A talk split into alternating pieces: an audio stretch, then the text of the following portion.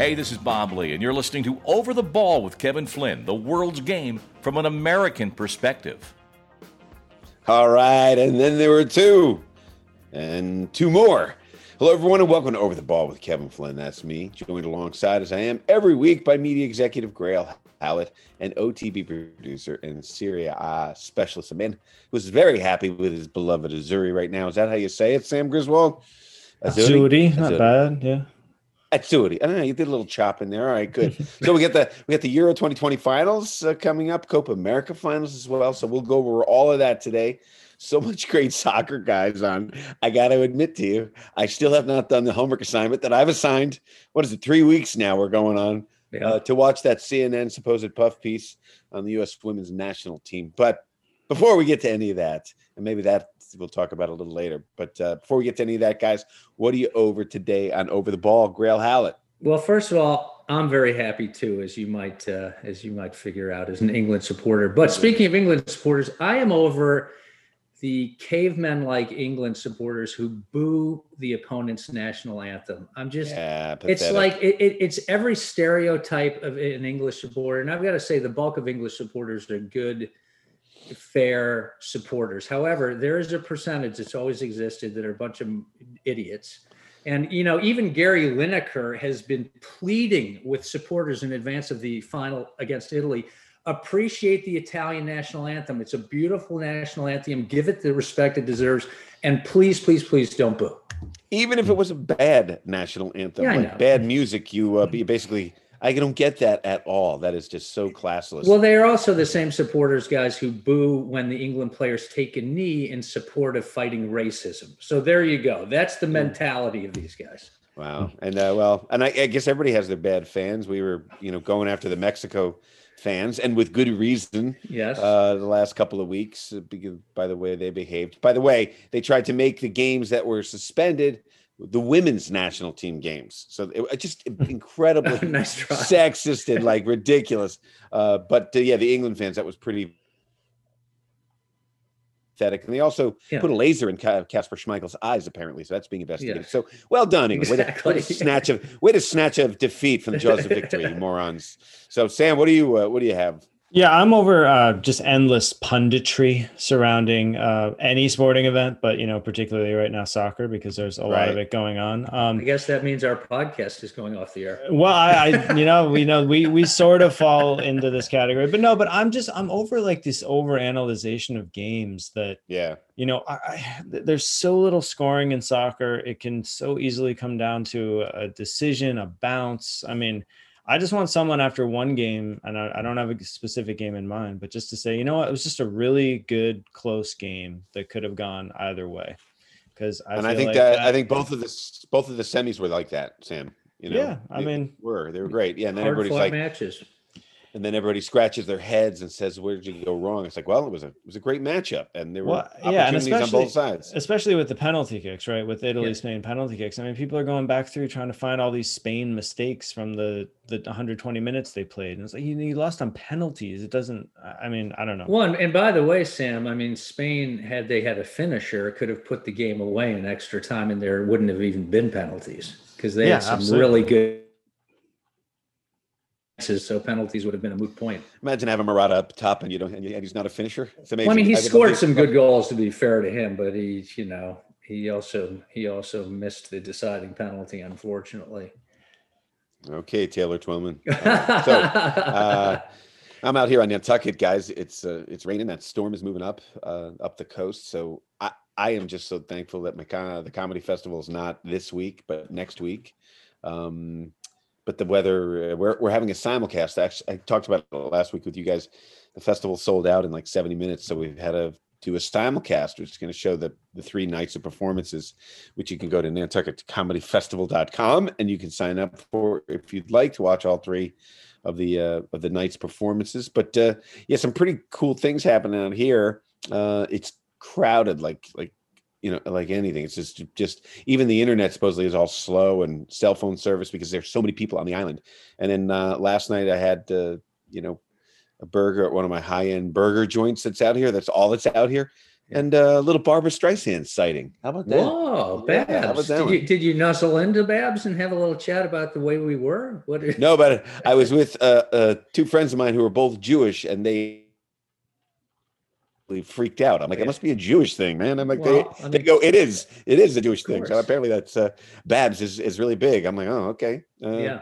I'll take your word for it. And then James Brolin walked in. I was a bigger James Brolin fan, maybe. I don't know. How, do, how does James Brolin look these days? Pretty well. Uh, better than you and I ever looked. Well, there's a, I would say, and uh, I think he's in his 70s. That's not hard. I know exactly. so, uh, all right, so guys, so some great uh, matchups. My team was Denmark. I was pulling for them, as I think a lot of people were.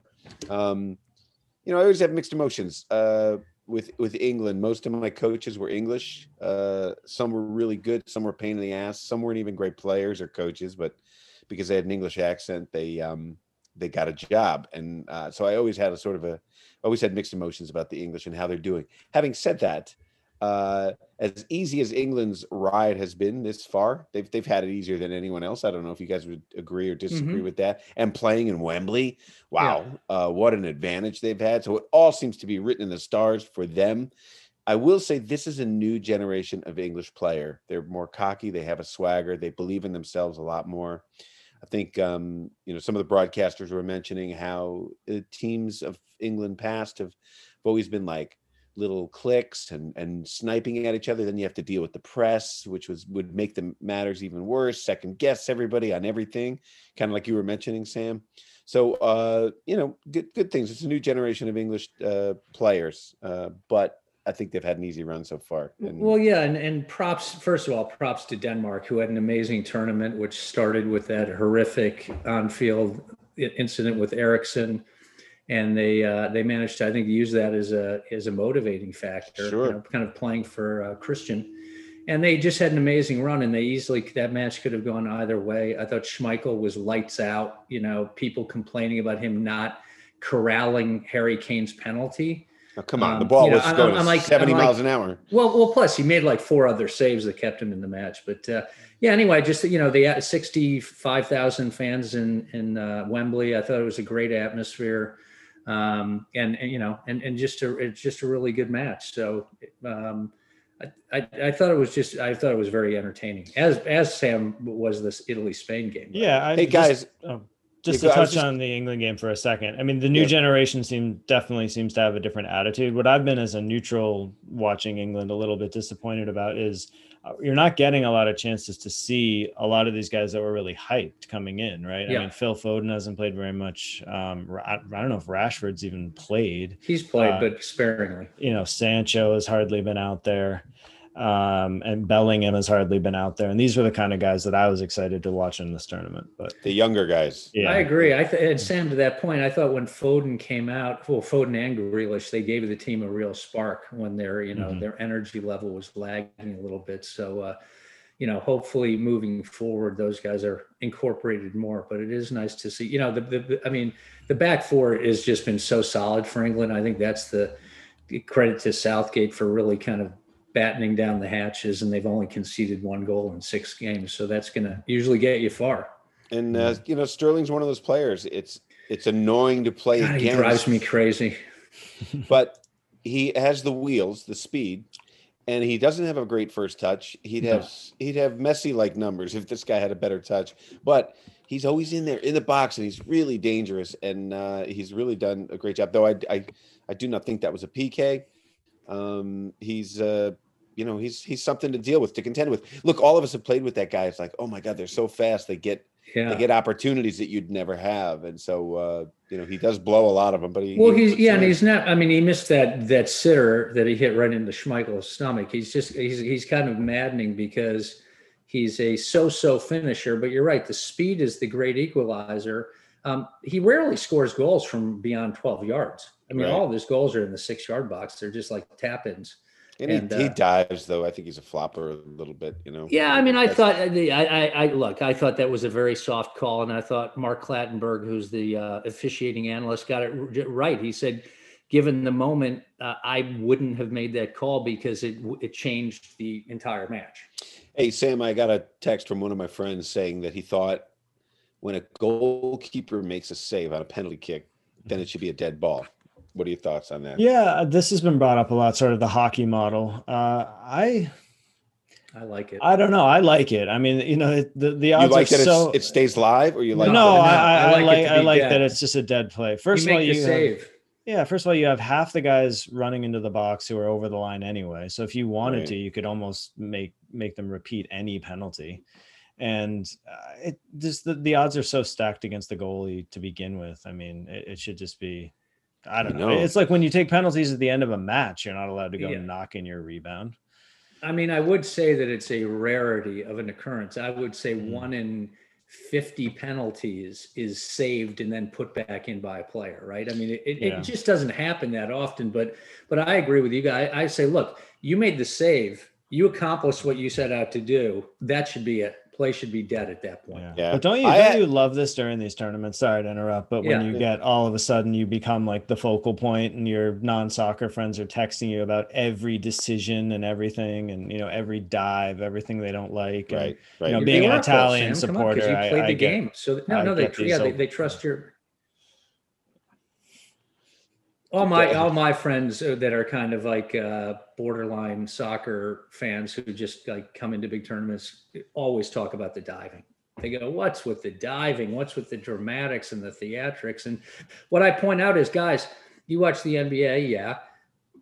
Every after every foul, a player complains about the call. There's never been a foul that an NBA player has thought they committed. I think every So, a lot of yeah. players. I mean, and it is cultural a lot of times. So you Yeah. see different reactions to different uh, different things. But my, you know, what I've always found interesting is they are sports fans who watch games. They were brought up on, you know, American football, baseball, basketball, hockey, uh, even tennis, and they know a little bit about it. They generally don't know a, a ton about soccer. They're starting to a little bit, but instead of watching and enjoying and asking questions, they're trying to figure out what's wrong with the game.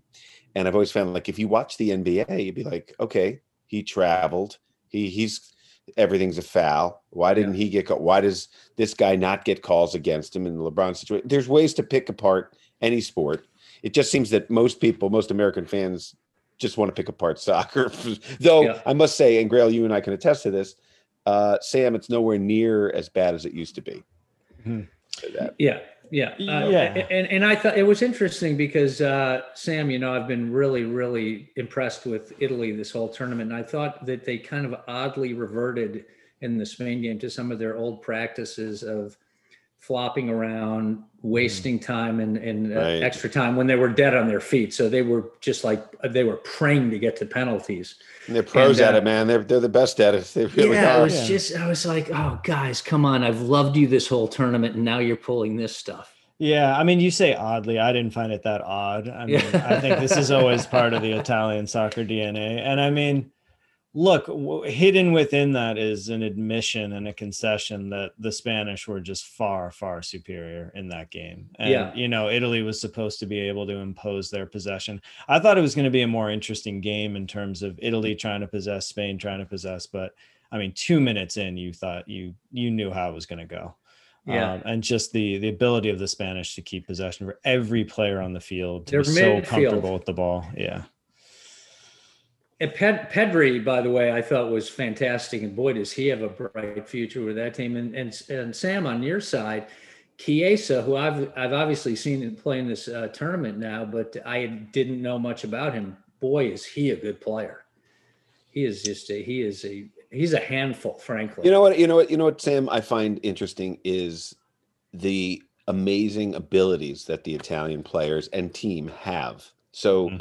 I think many teams don't even have the ability to do it. What seems to be interesting to me is the Italians just decide to not do it. Um, they could pretty much play with anybody, but they just sort of get this mentality of like, let's not lose, which is how the old England teams used to be, not to lose, as opposed to like, let's go out there and impose our style on them and win. They have the ability, they have this, the skill, the, the know-how, the savvy, and yet they kind of just don't want to lose. So Yeah, I, I mean, I I will say that is true of the Spain game. I don't think it's true of their whole tournament. Um, No, no, no, they- I, they played well. I, I hope against England in the final they get back to that. And I think looking at the matchup, I I I feel a little bit like you're describing about how England have played, you know, with those two holding central midfielders who very rarely pass the ball forward. Yeah. Um, right, right. And I think Italy will be able to, you know, sort of dictate the tempo a little bit, so they'll be able to get back to that. But I mean, a lot of people have said, and I think it's impossible to disagree with. Italy did not deserve to go through against Spain, no. but based on their entire tournament, I think they do deserve to be Definitely. in the final. They're so. one of the they're one of the two best teams, and I agree with you, Sam. To to Flinty's point, I actually think that England. I'm not saying England could play the way Man City plays, mm-hmm. but they have enough skilled players on that team now to mm-hmm. play a much more expansive style than they play. When you have a Foden and a Grealish guys like that. You know, they're and even you know Harry Kane. These are highly skilled, technically savvy players. I wish, I wish Southgate would kind of let the reins out. It's not going to happen in the final. Don't he's going. He's going off on a Chelsea tangent. Hey, yeah. so so Grailo, I would say this. Uh, you know, those players playing in the Premier League, surrounded by players from other nations and things, have changed the way the national team has played in a style yeah. because they're playing the level that they play in the Prem is much higher than it was when it was mostly dominated by English players. So I think yeah. guys are all playing at a high level. They're all playing in that league, and then they come together as a team, and it's it's very different. Yeah, and I could argue that like a Phil Foden and a Grealish play much more like international players, right? With their with their style and their skill level than they do, uh, Eng- you know, what we would brand as English players. Um, hey, yeah. so uh, Sam, do you want to say oh, something? Oh yeah, I've you guys were a little down on Sterling uh, earlier. I actually think he's been the only reason watching England has been fun so far because um, they've been so kind of conservative, but.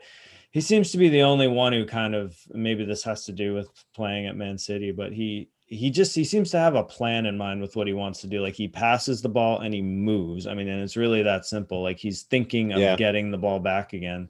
And to me he's really been the only one who's kind of doing anything interesting out there. And you know i, mean, I know he's going to get a lot of flack for this you know call in the box but i and i'm actually on his side. I mean i don't know what you guys think i, I think there there's a middle ground between you know a clear cut penalty and like a flop. I think he was anticipating that the defender was uh, the trailing defender was going to kick him, and he yeah. looked like he was going to, and he kind of pulled back at the last second. Well, I mean, there was there was contact. I mean, I'm not I'm not. It, I don't think there was enough to warrant a penalty, but he was waiting for the contact. You could tell he was waiting for right. a boot to touch his heel. But from the guy behind, I didn't think the yeah. guy behind made any contact with him. Um, I thought that I thought that on the second go around, a guy made some kind. Anyway, I, I, I didn't think it was a penalty. And the, the one thing I mm. just find so frustrating with Sterling is, um, and don't get me wrong, the guy's scoring goals left, right, and center, but sometimes his decision making when they break out, you know, like Kane's wide open and Sterling decides to hold on to the ball, or at the end of the game, mm. Trippier made this amazing 60 yard run up the right flank was wide open and Sterling decided to shoot the ball. Mm-hmm. I just don't think. I think he's incredibly. Uh, he's incredibly gifted player, but I don't think he's the the most intelligent player in certain situations.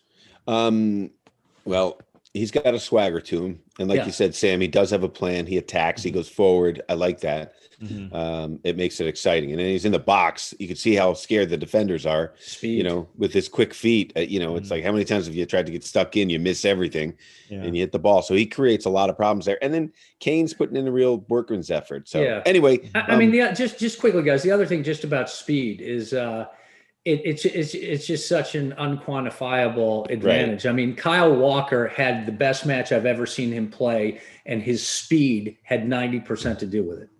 All right. So one thing I've really enjoyed is Mark Clattenburg. Uh, I think you know there's sometimes these things are overturned or not overturned, and you have no reason, no idea why, yeah. um, or what the conflicts are. And he's sort of spoken them pretty straightforward and you say like oh okay there that's what he's looking for and this is why it wasn't overturned or whatever. Yeah. so it's been very enlightening i think. Well in the context of other sports so let's bring it to like american sports. Every sport the nfl whatever usually has a, an expert right that they bring in that's an mm-hmm. ex-official.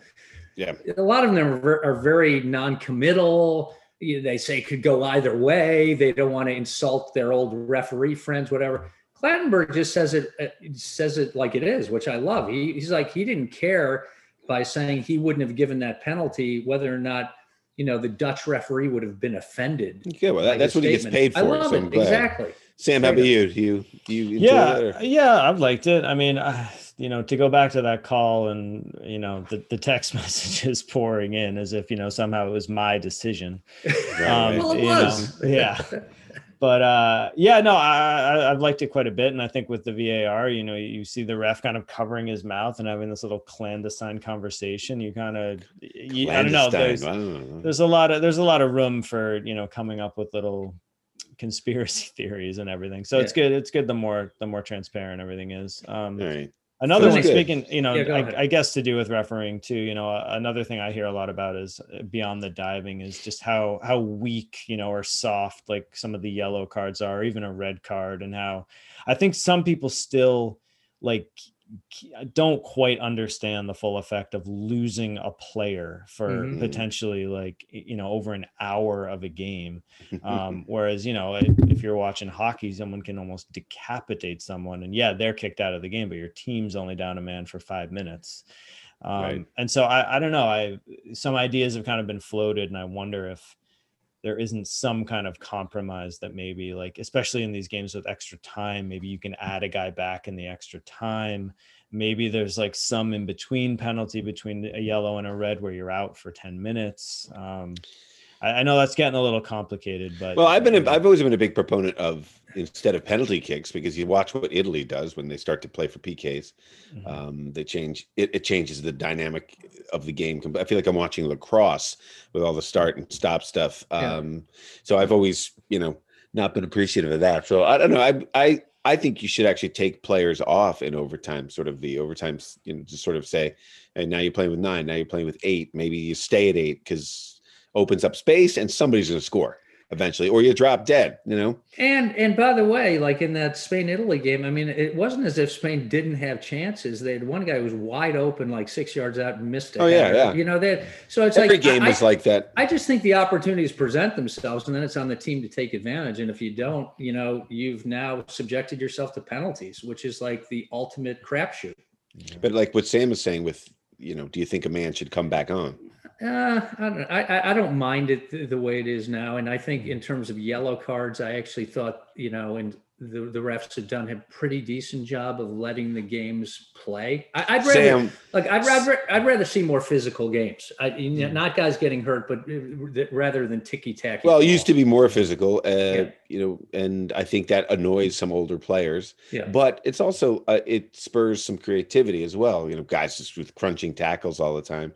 Um, so you know, I don't know. So Yeah. Sam, don't you think there's a you think there's a happy medium between a, a yellow and a red? I don't know. I just I just wonder if maybe like, you know, if you get a red card and like, you know, midway through the first half, which very rarely happens, like maybe you get to put a guy back on, you know, you're done for the game, but maybe you get to put a guy on in the second half and go back to playing with 11 and All right, uh, God, I think a lot of guys would game the system. with that, I- that's that's sure. what's you I mean, the, that's the area concern. where it really bothers me is I just feel like guys get pulled down in the box on, um, on you know set Yeah. pieces. I think that Yeah. needs to be monitored better. But also on the Mhm. other hand, you know, Harry Harry Maguire had to play when he came up over and won a header, and his arm grazed a guy's head, Mhm. and he gets a yellow card. And that stuff drives me crazy because there's always going to be contact on headers. You know, I mean, it's just the nature. Well, of look though, that's when you jump. changed. That's changed over Yeah. the years. You used to be able to have your arms out to protect your center mass. Yeah. Now they have to be in. And look, I agree with it because you know that's how I got half my stitches was going up for head balls with the elbows out. You know,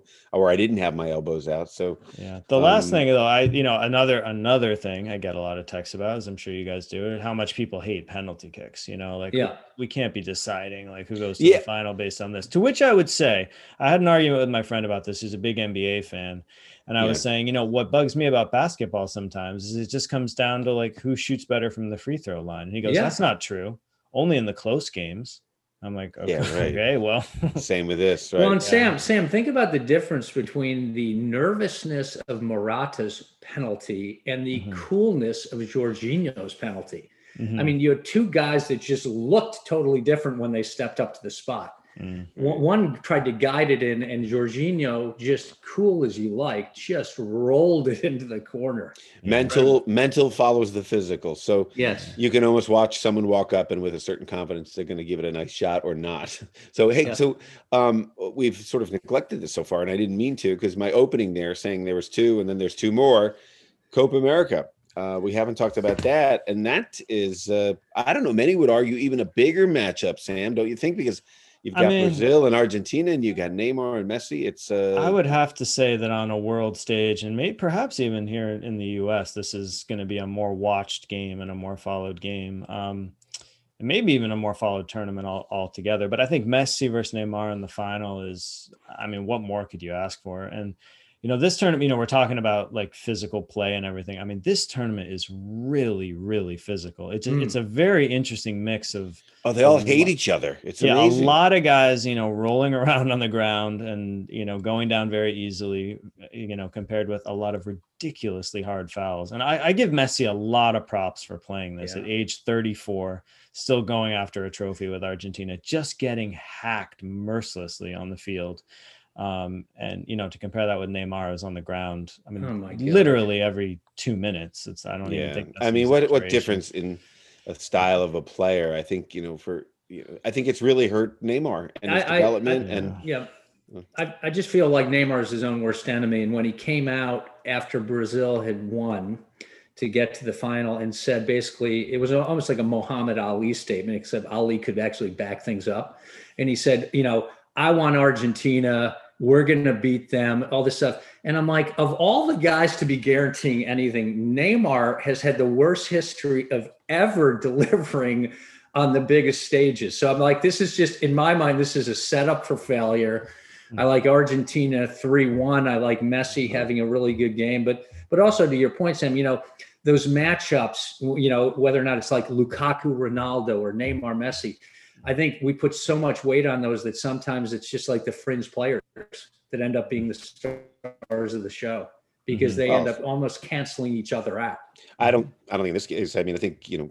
I think Argentina has struggled of late, uh, and but you have Messi, and I think they've yeah. leaned on him, you know, too much over the years, and uh, with no success. Brazil, you know, plays better as a team, but if you're talking Neymar, uh, not impressed. So um, I would love had, Messi to finally get his due. I mean, obviously, uh, you know, such you know, a huge. Where's he going to go too? By the way, yeah. they're still trying to structure that deal.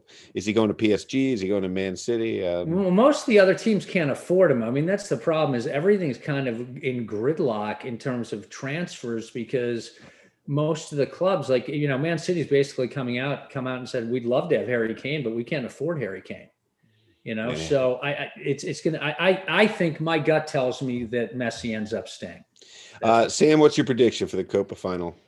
Uh, I, am gonna go with my heart here. I'd really like to see Messi finally win a trophy with Argentina, and I'll say two to one for Argentina. Yeah, I think it's going to be a good, hard-fought game. Um, it may be one that's not.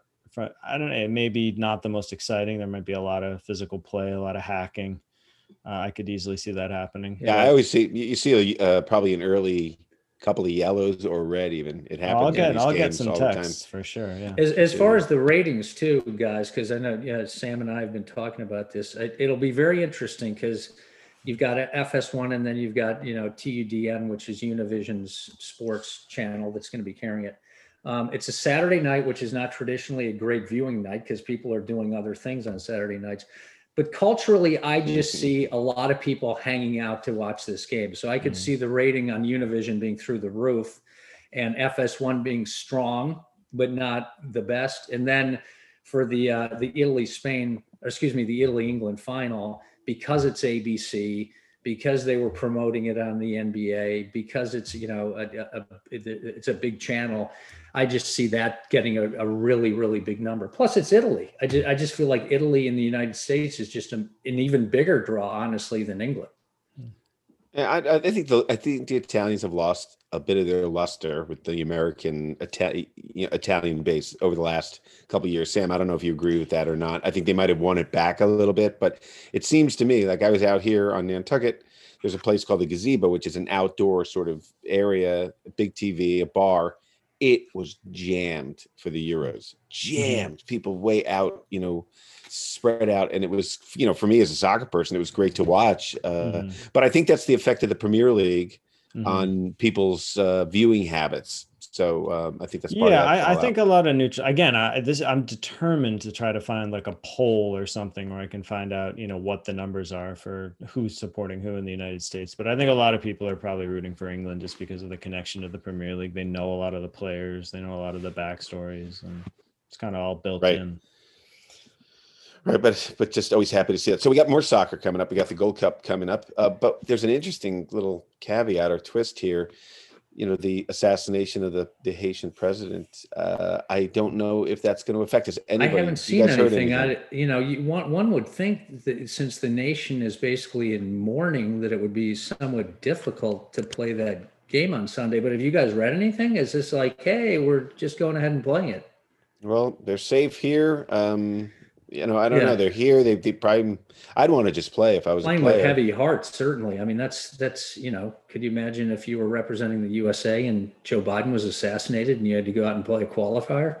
I mean, it's mm, yeah, yeah. So I think let's keep an eye on that yeah. one. We'll of course, as always, check in with one of our sponsors, Soccer America, as they always have up to date news on things like that. I, I was also interested, Flinny, to see. I didn't realize that Haiti kind of had our number over the years. I, I was reading in Soccer America that uh, other than Mexico, that's the only team in CONCACAF that we have not had a winning record against. We're six, six and five heading into the 18th meeting between our two. Look, I, I, never would have guessed that. You know, it's interesting. Uh, Haiti, uh, I've been there a couple of times. Um, a couple of my teammates, you know, Ronnie Basile was an All American out of Southern Connecticut and uh, Frank, uh, what was the other? Sammy Joseph, magic players, yeah. just magic. They really produced some great players. The difference was when I was playing, Haiti was developing good players, and they'd come here, so they'd be yeah. Haitian Americans, and they'd be fantastic players with a great culture. Um, that's not really the case anymore. Now the case is uh, in the Caribbean, uh, in America, in France. Uh, they're they're developing the players who are going back to Haiti because unfortunately Haiti is just so poor uh, that it's tough for players to develop uh, it you know past a certain level, which is just a shame because they have been classically you know even with a broken infrastructure a good team well and you think of the connections to those countries the us canada and france where they're you know where french is spoken in those those pockets mm-hmm. of, of haitian um, you know populations i mean it, it does make some sense that you would be getting some players developed out of those communities. I think. Well, yeah, but my bigger point is that they're not coming out of Haiti anymore. Right. So no, you're right. And I think that's very sad because, yeah. uh, you know, like I said, I just would watch these guys. They were magic. They were magic on the ball and uh, and tough as nails and great teammates. And so, it's unfortunate that that uh, the country can't really get its act together. It's uh, you know earthquakes and it's a lot of it's not their faults, but some of it's corruption. So it's just sad to see. Oh, and yeah. look, hey, as an American and what we've watched happen over the last couple of years here in this country, it's scary. It's scary mm-hmm. some of the mm-hmm. stuff that can happen. Some of the things you just can't control yeah. as a citizen. So soccer becomes a secondary, tertiary sort of issue and concern with people. Uh, you know, they got bigger fish to fry. So, yep. uh, um, so we got World Cup qualifying happening as well. So a lot of the players aren't playing in the Gold Cup, but it'll be fun to watch. Um, Sam, I think yeah, Mexico is the favorite in the cup. Yeah, Mexico's the slight favorite at plus 115. The US are at 160. Uh, plus 160 is the second favorite. And then there's a big drop off to, uh, I think, plus 1400 for Costa Rica. So clearly the two overwhelming favorites are USA. Oh, guys, I got is, in a. You know, and yeah, no Pulisic, no Pulisic or no Pulisic, no McKennie, no McKennie, no. McKennie yeah. yeah. So I'm in a uh, the cab driver here on Nantucket was was Costa Rican, and he was uh, you know very upset about the Costa Rican performance and where the team is. Um, I didn't get the name, but they have a new head coach that he's really excited about that. He just said that he he blamed everything on the coach, and I'm like, God, you know, I mean, at the end of the day, players didn't step up, and you had some really good players that yeah. you know Joseph Campbell and and uh, you know uh, the keeper. So it's sort of like uh, you know it's it seems like things go in cycles whether it's mm-hmm. spain mm-hmm. or italy or mexico or the united states uh, germany everybody's had their their ups and downs it's yeah. what you do with the downs that uh, mm-hmm. that help you in the next four or eight year period when you're kind of coming out of it you know when especially countries like that you know the costa ricas or the cameroons or whatever they have their morning their, their, their evening in the sun or whatever the day the, that's not the right expression their day in the sun i should say mm-hmm. um, but then you know it's infrastructure it's financing it's the stability of the government it's all sorts of things that you know we don't really have to deal with in most developed countries no we, deal with. we haven't in the past oh, we, have, we, have like our own, we have our own issues. and yeah. so uh, yeah anyway so looking forward to that. And so world cup qualifying starts in nashville at nissan stadium. So it's going to be fully packed with with fans as we take on canada uh, september 5th now we've sort of been up and down with Canada as well. We've been sort of on the up of late, but um, they took us to task up there a couple years back. I remember. Um, yeah, well, we've got those three qualifiers in a row. We've got uh, El Salvador, Canada, and then Honduras, all within like a week. Um, so that'll be interesting. But hopefully, uh, I think good call playing it in Nashville because we we've had big crowds there before, and it's the you know it's the where the Tennessee Titans play. So it's got a 70,000 capacity or whatever. So it should be a really good pro USA crowd. And I thought of you, Grayle, when I uh, saw this news item, the World Cup venues, Montreal. What is the story with them pulling out? Yeah. So, you know, they were going to have the plan was to have three Canadian cities, three Mexican cities, and then I believe it was uh, 10 or 11 US cities. Um, right. They were counting on Montreal. I mean, it was going to be Montreal, Toronto, and Edmonton, I believe. And uh, yeah, Montreal just, um, you know, the government of Quebec just said, you know, we don't have the money to pull this off. So they've they've now pulled they've now pulled out. And now I think it'll be interesting. My gut would tell me I don't think there's a third Canadian city Vancouver, maybe. Well, I, I just don't. I, I, I, they didn't bid. You know, you, you had to go oh, back right, and right, bid right. like a, a year, maybe. Uh, we'll we'll absorb it. We'll yeah. So no. So I think what happens is we've got a pot of cities that we can pick from. So we would, uh, you know, John Kristick, our friend who's very involved in this, and FIFA would be probably more inclined to just add another U.S. city and then you know have three in Mexico, ten or eleven here, eleven here, and then two up in Canada. All right, so uh, guys, so we haven't watched this women's movie yet. So uh, my apologies, and then I'm as as I'm getting ready to apologize. I'm LFG, let's give it its names. Let's effing go. Yeah, That's the name of the movie. We're gonna give it one BS, uh, F, FBS. Um, so, uh, but you guys haven't watched it either, right?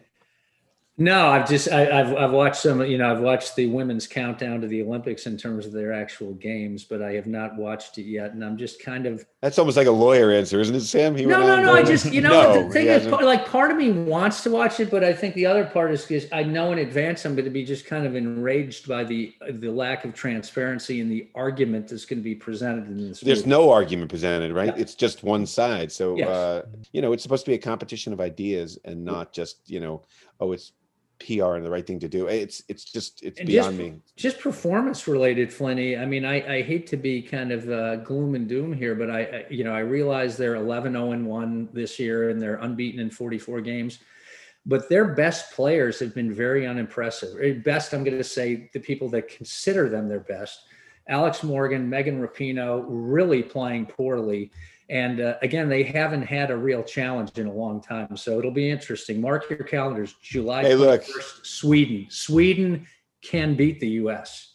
I think uh, there's more job security for U.S. women players than than the men. That's for sure. So uh, mm-hmm. I think that's that's actually part of their contract. So all right, guys. Well, that's the, the pretty good size opening here. But let's uh, let's take a break here. When we come back, we'll be talking to our guest. Oh, I didn't even uh, tease it at the top of the show. Frank Isola. We have uh, covered the Knicks forever and uh, New York Daily News. So it's great to uh, it'll be great to have him on. So let's take a break here, and we'll be back. You're listening to Over the Ball. Over the Ball is brought to you by Soccer America. Go to socceramerica.com slash join and sign up for the Soccer America Pro membership. It's just $4.90 a month or $49 a year. And by Ticket IQ, the simplest and cheapest way to buy tickets. Go to ticketiq.com and when it asks for the promo code, punch in OTB10 for $10 off of your purchase. Can't lose. All right, joining us now and over the ball, he's a longtime sports writer for the New York Daily News. You can catch him on the tube. He's a regular on Around the Horn, as well as a co-host of Pardon the Interruption.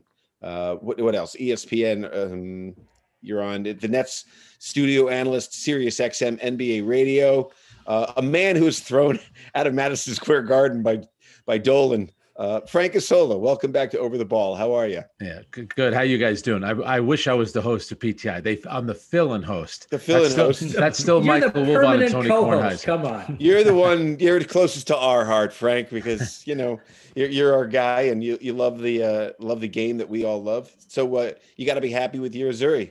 Um, Yeah, I'm I'm really looking forward. Sunday, the uh, final is going to be a lot of fun. You know, and also if you follow Italy, you didn't get to see them play in the World Cup. So the fact that they're Right. back in a major competition and they're playing well, the Euro is so much fun. I, you know, the one thing about all these summer soccer tournaments, and we didn't really get any of them last year. You know, whether it's Copa Right. America, the Euro, the World Cup, we have the Gold Cup coming up. It's it's just so much fun when you get to the international competition. It's a different kind of spirit, a different field than the domestic leagues and you get to see all these you know great players who you know they they play against each other a lot during the season now they're teammates it's always a lot of fun yeah, and you know you mentioned the Italians not being in the last World Cup, uh, and how devastating that is for a nation. You talk about the United States, how it affected us here not reaching the World Cup. Imagine, uh, Sam, you could even talk about that, about how the the, the feeling was in in Italy to not be in a World Cup is just devastating. So it's been nice to watch this team. Though, Frank, we were talking before you came on. Uh, they've played really well. Last game, they kind of went back to that old Italian style. What did you think? yeah i know. Uh, against austria they weren't great and maybe got a little lucky with that one goal that was that was called back. I thought they were really good against belgium. Probably got a little lucky there too. A couple of those counter attacks where it looked like you know lukaku should have probably scored. I, I still think belgium is the best team but always the best team doesn't win. And then against Spain, you know, Spain controls the possession. You know, Spain still plays that arrogant style where, you know, they're going to complete the most passes, but at the end of the day, it's still about how many goals you score. And Spain played well. I mean, Morata had the great, you know, the great given goal, given goal goal that he scored. I thought Italy was in trouble because when it went to overtime, I felt like not only were their best players out of the game that could perhaps score in overtime, I also felt, their best penalty takers Mhm. were on the bench as well. So I got a little nervous, especially when Locatelli had his first shot. You know, he was the first penalty taker, and his shot got saved. They've been a little up and down, but what I like about this team, they don't really have the star.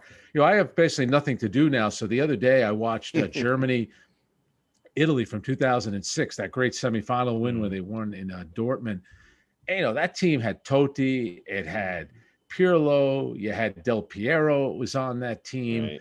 Yeah, you know, it was a great, great. Buffon was in goal. You had like the big stars, and maybe that's some part of the beauty of this team. You don't really have that diva kind of star that everyone kind of you know has to you know cater to and bow down to. You know, it's funny you talk culturally. Uh, we're talking about before you came on about the Italians used to play not to lose, and with all the ability that they had, they could play at any level. They could match anybody with anything, whether it's skill, technique, you know, everything. Um, and they seem to be a new, a new sort of team, almost like England. We're talking about England used to play to not lose, Yeah, and, the, and these these guys are playing to just win. Yeah. Um, so I, you know, it's been interesting to watch. It's going to be interesting to see what Italian team shows up on Sunday. yeah, I, I think you're right. I think if you go back to the '90 World Cup, all the way back there, where they were the host nation and they lose to Argentina in the semifinals, I always felt like Italy wanted to win every game, one nothing. That was their goal. Yeah, And even in Brazil, when they played Brazil four years later at the Rose Bowl, where you know that game also went to penalty kicks and they lost. I think this team plays a much more entertaining style. It's not just sitting back, parking the bus, and then hoping you could score on a counterattack. Now I understand they did that against Spain. Again, that's because Spain was controlling the ball, but it's much more exciting. I I feel like uh, Insigne up top has been terrific. You know, on on the left side that seems like where a lot of their attack is coming. There's so much fun. Chiesa, the couple of goals that he scored, it's just more entertaining. But you're right. I think England, England is good, man. They got good players. They got a lot of speed. We we could be looking at an entertaining final, especially if we get an early goal. Yeah, that's what I'm hoping for as well. An early goal. Grayle. Frank, always a pleasure having you on. Uh, obviously, we know you're a very passionate, knowledgeable soccer fan. So, when you're doing around the horn in PTI, uh, I'm just curious, how much do you have to push to have soccer uh, be one of the topics? Because when I You're look, putting them on the spot. no, when I look at who you're surrounded by, there aren't a lot of soccer fans there. Maybe Tony Reali would be the exception, but I'm just curious how much of a say you have in that in terms of like what's going on and the fact, you know, the relevance of talking about big soccer. Yeah, Tony Reali will will push for it as well, and I think you know yesterday uh, on the show we did do the uh, the penalty kick or the uh, the penalty that was called when Sterling went down, flopped, dove, or they got yeah. fouled. So that that became a topic. I think the day before they did talk about the goal uh, the goalkeeper of Argentina talking during when the penalty kicks were taken. So I think you know topics do get in. Even on PTI, you know the one thing you know, Tony Kornheiser, he he loved Jose Mourinho because he likes the fact that he's outspoken. But Michael Wilbon has really gotten into it. He actually went to a match at Stamford Bridge, obviously pre-pandemic, went over there and hung out. And you know, one of the producers for PTI, uh, a guy by the name of Matt Kelleher, mm-hmm. who grew up in Boston and has become a big soccer uh, fan. His son plays in the Bethesda Academy, Dean Kelleher, and he is going to he's committed to Columbia to play goalie. So and you know, so the, the dad's really gotten into it. So the, it's always going to be whatever the biggest story is. And I do think there's more of an understanding that there is an appetite out there for it. And I also, you know, look at ESPN's coverage. You know, ESPN can get criticized for a lot of things. You know, their NFL coverage is terrific. You know, the game presentation, college football, and I think they do a really good job on soccer. I don't think they try to overcomplicate things. They, they, mm-hmm. they do. They bring in the right people to analyze it the broadcasts have been a lot of fun and they you know they go all in and i think it's i, I definitely think there's a market and an appetite for it out there mm-hmm. we, we just thought that the uh, english announcers announcing the english game on espn were a little biased and I said, uh, you know, I hope that doesn't happen on Sunday. Well, that first know? goal, did you notice when Denmark scored that goal? Yeah. Uh, who was it? Ian Darke? It didn't sound yeah. too crazy about no, it. No, he wasn't. You know, and, and, that was a great goal. He was like, he was a little tempered. It's almost like the whole country feels that emotion. And I kind of feel like England is a little bit like the Boston Red Sox fans were, mm-hmm. where and the Chicago mm-hmm. Cub fans were, woe is me, and there's a curse against us. And it's almost like they're expecting to lose. So what's right. going to happen is they're going to end up winning. I hope it's not on Sunday, but they have a really good team. And if they do win Sunday, you know, the next day they're going to wake up and they're going to see like, well, now we have really nothing to complain about anymore. It's almost like they um, like to wallow in that. Sure. Let's blame the manager. We can't wait wait to blame Harry Maguire for a dumb foul or Jack Grealish for for not getting it done or Harry Kane. That they kind of have that woe is me and they almost yeah. there's a bizarre part of them that almost wants to lose so they could be miserable. Well, Frank, well, a, as Ian Darke said, they have a travel log of trauma. yeah, yeah, yeah. Right but there's true. a there's a but, there's a schizophrenia there though I see where it's sort of they believe they're the best. They invented the game and they kind of have that swagger, but they're so insecure. They just don't want to lose. It's like really an interesting dichotomy there. Yeah. Well, Grayle knows this because he plays uh, soccer with us occasionally in Montclair. We have a lot of Brits there, so I'm on this text chain with all these, you know, expats, uh. and you know, it, it, it's funny talking about. I said I almost hope you guys win because then it will validate all the money that American parents have spent having yeah. their kids coached by British coaches. So, yeah, some know, English guy who you know, yeah, who, who, barely could play in gym class and he's coaching over here. It would be like us going over to, you know, we're going to go over to England. We're going to teach them, you know, baseball, and we're just going to talk with like a thick New York accent. Throw the ball over here, you kid, where you can catch it, then you throw it, and then they'll think, well, they must know what they're talking about. Yeah. Look at those thick New York accents they have. They have you ever played baseball? No, stickball though. Shut up. Get your bat and hit the ball, would you? Sam. Yeah, uh, speaking Frank of you know the kind of spread of the game at ESPN and you know getting into American cultures you're describing. I'm curious. I don't know if you're a Serie A fan at all, which is a league I follow very closely, but I wonder why you think that has struggled to gain a real foothold uh, with the North American audience. If there's just yeah, too much competition. I, I, I, almost, yeah, I almost think it's a little bit like La Liga, where it's very top heavy. And it just seems mm-hmm. like in the EPL, even those bottom teams, there's a little bit more of a history there. So, you know, there's an attachment. And the EPL obviously is caught on big time in the yeah. in the US. It's the best league in the world. I don't I don't really get it. I watched the uh, the Italian games and obviously, you know, Juventus, AC Milan, the way that Atalanta has played and Inter, Napoli, is a lot of fun. I, I don't really get it. Maybe people feel like it's not attacking enough as as the EPL is. Maybe that has something to do with it. I, I can't figure that one out. It just it seems a little EPL is a little bit more international now as well. Um, though the Serie well, don't, don't you think this? I, I, I was this is something a topic for you guys. like if you look at what the dream team did to basketball around the world in 92 obviously we send the olympic team over there everyone's all Right. upset because we're crushing the competition and now you know then in 04 we end up losing the olympics with nba players but think about what's happened in the nba where you've had dirk nowitzki is an mvp uh, Giannis Antetokounmpo from Greece is a two-time MVP. This year, Nikola Jokic. So the NBA helped grow the sport around the world, where eventually it impacted us. I almost think England it bringing in all these foreign players. I th- actually think it's helped their own players. I think Mhm. they Oh, play yeah. a more dynamic style. It's not just, you know, they don't play, no offense, they don't play like Scotland where they're just like, you know, kicking it long and hoping to win a header and have a mashup in the box. It's almost like the the the English style now. I think a lot of these international players coming in is actually improve the quality of their own players. You're so right. No And, but in fact, we spoke about this before you came on. So that's we've seen that. This is a new generation of English players. They're not playing to lose. They're they're they're cocky. They are playing with international superstars all the time. So uh Yeah. it's a And they different team. bring, I mean, they bring Jack Grealish and Phil Foden off the bench. Yeah, I you know. think if they if they were American, what do you think they'd be playing 90. They'd be every playing kid 90. would be wearing their jersey for crying out loud. They, they're Right. bringing those guys in off the bench. And I'm thinking, how is it Italy's going to have a tough enough time trying to stop Sterling and Harry Kane? Then they're going to bring these two dudes off the bench. It's not going to be easy.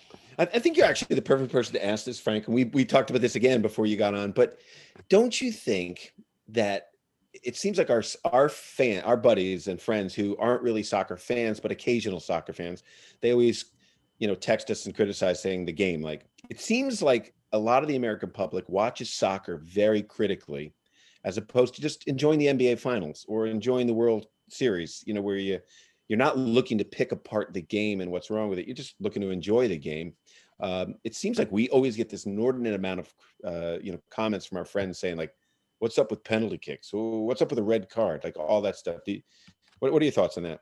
Yeah, I, I think they're like there's a lot of people that don't want to like it, and they think it's you know it's too much of a foreign sport, for Mhm. lack of a lack of a better term.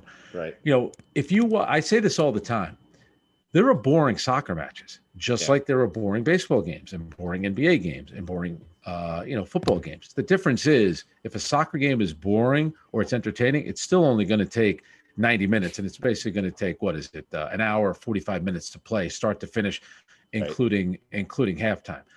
So the sport itself, you know, Harvey Araton, who lives in this town and you know grew up as a basketball guy, but has learned to love the game of soccer. He would say, you know, when the sport first started here in the U.S. and the Cosmos were playing on TV, you know, they would go to commercial while the game was going on. Right. Right. And there were times, you guys know this, they would come back from commercial, and of course, what would happen? A goal was Goal. scored while you were in commercial. So everyone thought it wasn't a TV sport.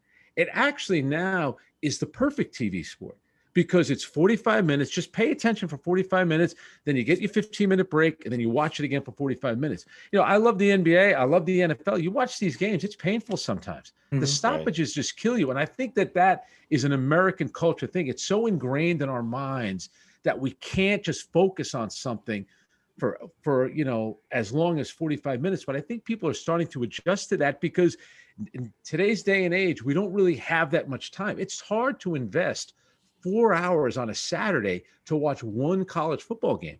Nfl games are now running sometimes three and a half hours. A soccer game if you say to yourself and here's the other the beauty about it too three o'clock the game is starting.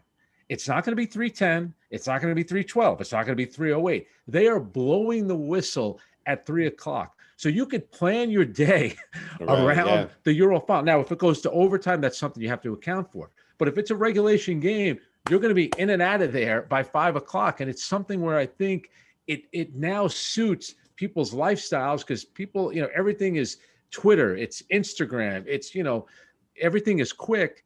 And two hour game fits perfectly with everybody's schedule. I think. w- What a difference a decade makes, huh? Yep. It totally comes comes around the other way. Grayle. Yeah, Frank, since you covered the NBA so extensively, I'm just curious what you think about the uh, of all the professional sports in the US, it seems like NBA players are most fascinated with soccer. And I'm just curious what you think about that and and and what that comes from. And obviously you got LeBron has ownership stakes and et cetera, et cetera. But why why the NBA players as opposed to other athletes having such an affinity for soccer? Yeah, I think there's a couple of things. Number one, you know, obviously the movement and stuff is very similar. So, Right. you know, if you play soccer growing up, you know, Jason Kidd played it growing up. Obviously, guys like Steve Nash, Tony Parker, Manu Ginobili, they played it growing up. And I think that they feel like that part, you know, that skill set Kobe. applies, even though you're going from using your hand. Kobe Bryant, exactly. Even though you're going from using your feet to your hands. But I think the two big things are number one, they love the fact that how much money these players make. So I think they look at the soccer player as the money is insane for the top player. So that's something that all NBA players can relate to. The other thing is they understand the global appeal that those guys have. So I think where baseball players, NFL players, and even hockey players to a certain degree just really think North America, I think the NBA player, probably better than most American athletes, understands global branding. And then That's once they point. play for their national team and they play in the Olympics, so they play in the FIBA World Cup, and they understand the money that could be made out there, and they really grow to love the sport. Chris Paul the other day was asked about the NBA Finals, how you know different it is, and he said, you know, I was I wanted to watch a game last night, nothing was on. I watched the soccer, and the soccer was great. A lot of the NBA players like it. You know, Kevin Garnett. You know, here's a guy that was born in South Carolina. He's about seven feet tall. He became a huge Roma fan. And I think even on his house, wherever he lives, I think he has like a small little pitch where he where uh, you know he likes to play. So all the players really Carmelo Anthony is a guy. Remember Carmelo Mhm. owned an Yeah. NASL team in Puerto Rico. All the big name players, I think they enjoy the sport. I think because of their sneaker contacts as well. A lot of times it's Nike, so the great Nike players that are you know, the great soccer players sponsored by Nike get to know the NBA players. I think that's how they look at it as I'm more of a worldly guy Mhm. because not only do I play basketball, but I understand the game of soccer and I like it as well. Or Yeah, the it, game the game is international too, so they yeah, Yes. they're aware of it. A big uh, there's a big clientele out there. you know, so, Absolutely. uh, hey, so let's let's get uh, down a little more on the micro level here with the NCAA. Now you, you played at the University of Maryland, not for Sasha. I think he was he was not there back then. He's had a great success. Your kids play.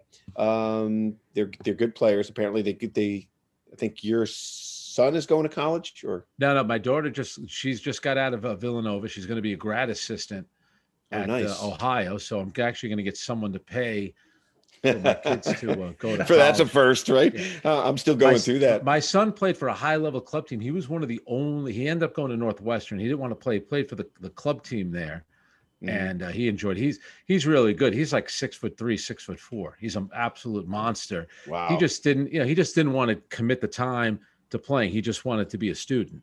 Well, know, you know, a, a big thing with with club soccer is how big it's gotten on college Yeah. campuses. I saw the guys at UConn playing. It was a high level game uh, that these guys were playing, and it was club soccer. So that's Yeah. definitely an alternative for kids, especially at a school like Northwestern, maybe. and, and yeah, and also too, you know, the one thing now about Division One soccer, you know, and you're starting to see it in basketball. We've always seen it with tennis. We've seen it with track and field. You know, these coaches are, are recruiting on a global level. Mm-hmm. yeah. So you know, your kid, you know, you have a kid who's a good player, and you're thinking, oh, this would be great if he could play Division One soccer. There's a lot of competition out there. You know, you start thinking about like your own state, and oh, well, he's better than this kid. He's better than that kid. These coaches are getting, you know, they're getting kids that are in academies, whether in France or England, Germany, and the academies might be telling the kid, you know what? I don't know if you're going to make it here. Why don't you go play in the United States? This coach wants to bring you in. You could, you know, go to school mostly for free. You get to hang out in the U.S. for four years. Maybe you can get a good job and then come back after four years. My buddy, who I believe Grayle knows, a guy named Jordan Scott, coaches at Manhattan College. Almost his entire team is an international players. Boy. He had a he had a kid from France uh, that he had brought in and got drafted by the New England Revolution. I think right now he's playing on the reserve team. So there's a lot of competition. Division One soccer is not bad. It's you know the quality is good. I went to a, my buddy Dave Masur who lives in Montclair, my oh. Dave's been a guest. Yeah, we love Dave. Yeah, Dave coaches obviously St. John's. Uh, the year that Georgetown won the national championship, so this would have been the fall of 2019. I went and watched St. John's play Georgetown. That was the best. Georgetown was the best college team I had ever seen play in person.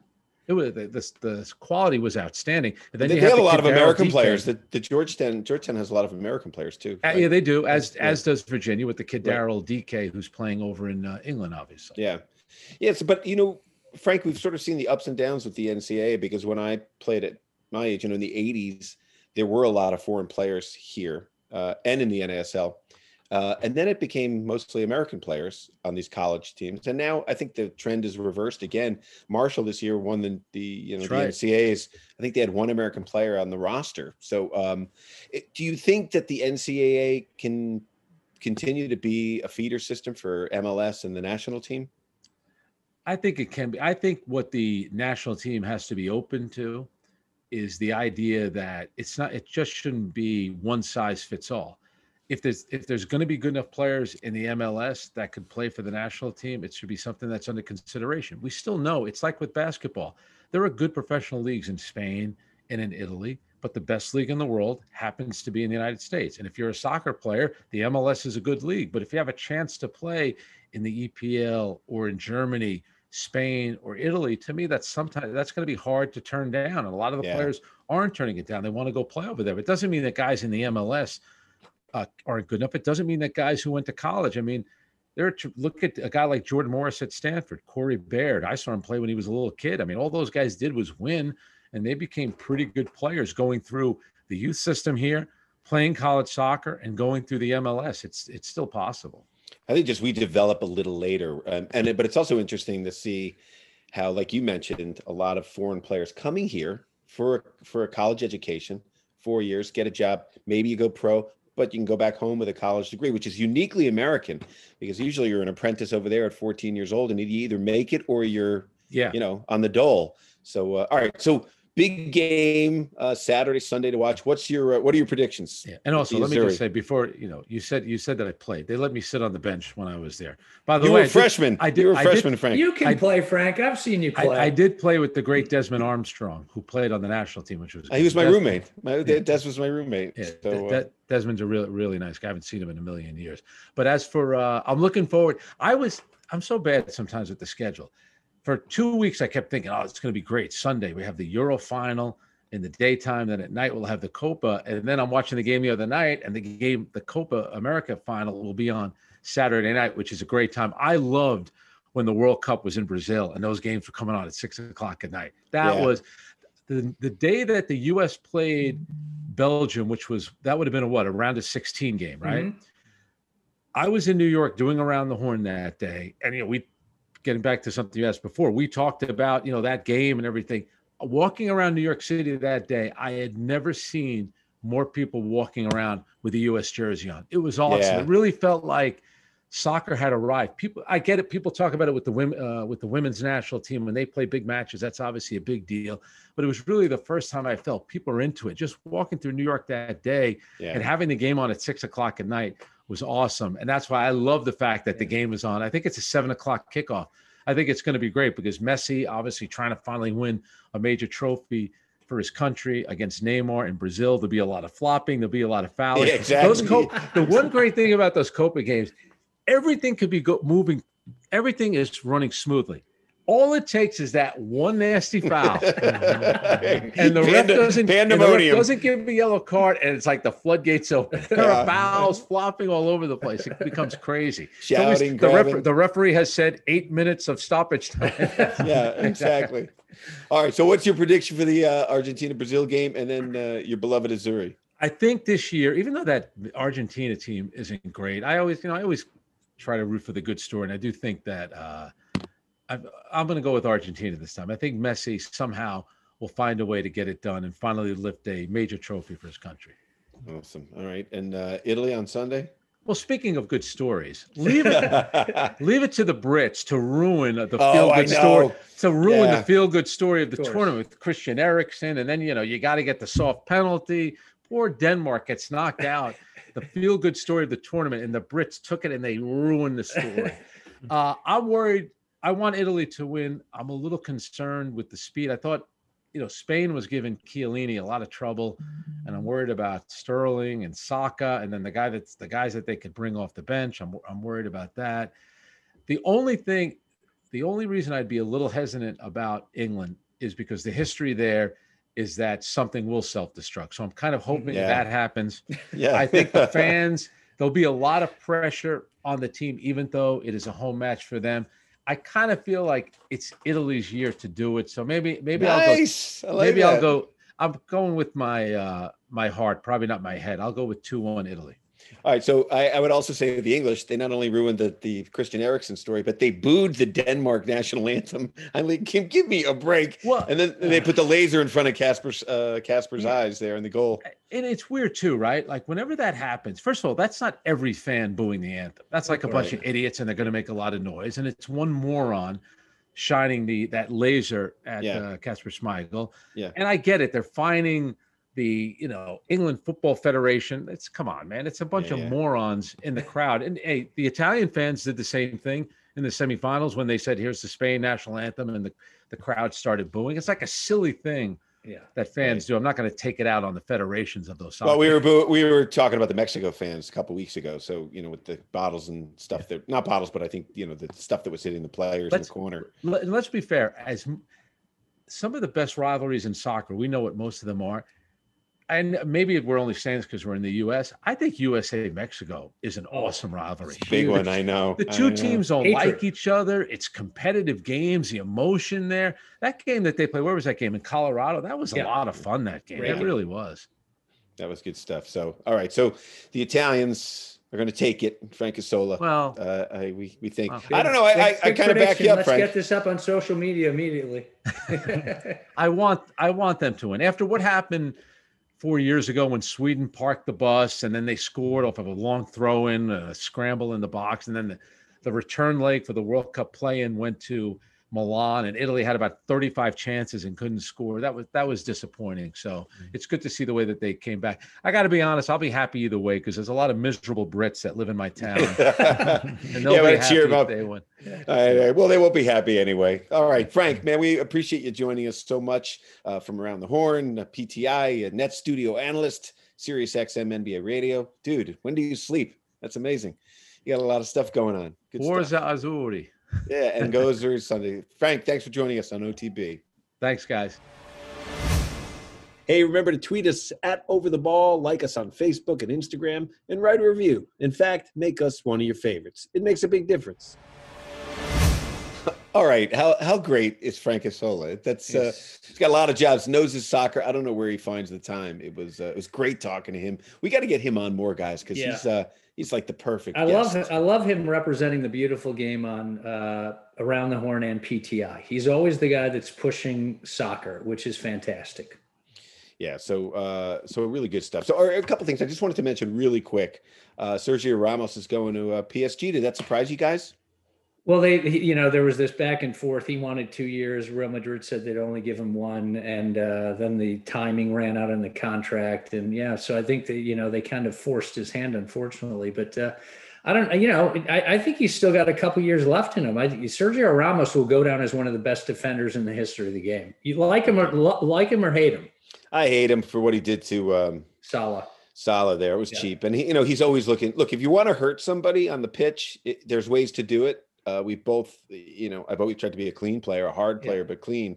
There's ways to hurt people, and I, I think Sergio, he's in the dark arts a little bit. I think and, Pepe uh, is the only guy who's had more red card. Pepe from Portugal is the only major player who's had more red cards than Sergio and, Ramos. And Pepe is not the player that Sergio was. I would look. No, I would love even, for no. Sergio to be on my team. Yes, uh, but I wouldn't want to play against him because I think he sort of goes into the dark art stuff. Yeah. Um, Toronto FC fired Chris Armas after only 11 games. So uh, that was, I mean, it looked like kind of everybody knew it was coming with like a one, eight, and two start. Uh, what was interesting though, like two days before, Michael Bradley, who I have more and more respect for, came out and basically pinned it on his performance, his leadership, the, the, his own play. He owned it. And then unfortunately, you know, clearly trying to defend his coach. And then unfortunately, like two days later, Armas is fired. So yeah, they played together on the national team. Yeah. So they were probably, you know, but yeah, you feel like you let down a coach. Hey, look, as a player and as a captain, that's how you're supposed to feel. I think a lot of these players point the fingers. You know, we're like I was saying to that Costa Rican taxi driver blamed everything on the coach, and I'm like, how about the players? They were uninspired, you know, yeah. talking about that game. So, all right, Sam, do you have a quiz for us? Okay, so I just have a really short quiz, perhaps to make up for my really long one last week. Um, so, of the 24 teams in the Euro 2020 field, uh, only two uh, wore jerseys that were manufactured by a domestic, you know, kit maker. Uh, can you guys tell me who they were? So just to clarify, the United States wearing a Nike jersey would count as a domestic kit maker. Brazil Okay. wearing a Nike. Jersey All right, I got my answer. not. I got my answer. I don't. Few I could be way off too. Uh, Germany with Adidas and France Well- with Le Coq Sportif Well, isn't Adidas domestic? for Germany. No, no, I thought, question. but I thought you meant somebody other than Nike and Adidas. Am I misinterpreting the question? No, it's just a domestic kit maker. Who wears their domestic kit, basically, right? Who wears a kit made by a domestic kit maker by a company Yeah, from just- that country? From that country, Grayle. So that's why. Oh, I picked that. got you. Okay, I misinterpreted the question. So you said Germ, you said Germany. Germany with Adidas. I I don't even know if French the French wear Le Coq Sportif, but I could be like dating myself saying that reference. I'm not sure. Um, I'm gonna go with like you. I was somebody obscure like Ukraine. Okay, Germany is right with Adidas, and the second one is Denmark with Hummel. Oh, Ah, I thought Hummel was German. Old Interesting. No, Hummel's Danish. Yeah, Danish. Um, you may have dated yourself. That's a- I don't know. Hey, by, think- by the way, I don't guys, I just wanted to quickly mention since I love him, Giroud, probably going to AC Milan. Well, I, you know what? I certainly applaud that. Uh, Yeah. Um, he wasn't used enough in in the Euros either. I don't think he's he's No. always good for a goal, man. And I think they brought him on a little too late. So uh, and you know Chelsea, you could see it with Tuchel. It wasn't happening. No, Um, he They're was doing the it. job there, but it, it wasn't enough to satiate him. Let's say in the soccer playing thing. So, all right, boys, good stuff. Uh, I'd like to thank Frank Isola from uh, all those places he works and all the great job he does. I mean, he just speaks so well to uh, to everything and puts it in a real American perspective. I, I love uh, I love. he's a good player too. I, Frank shouldn't sell himself short. I've played with him many times. He's a very good left back. All right. Well, that's the thing. I, I say to people, it's uh, it's your freshman year. You get on a campus, you just got to hold on to you know you got to play until you get to that level. So, um, all right, everybody. For Sam Griswold and Grayle Hallett, I'm Kevin Flynn. We'll talk to you next week on OTB. Watch these finals. Everyone's going to be a great weekend. See you. Go England.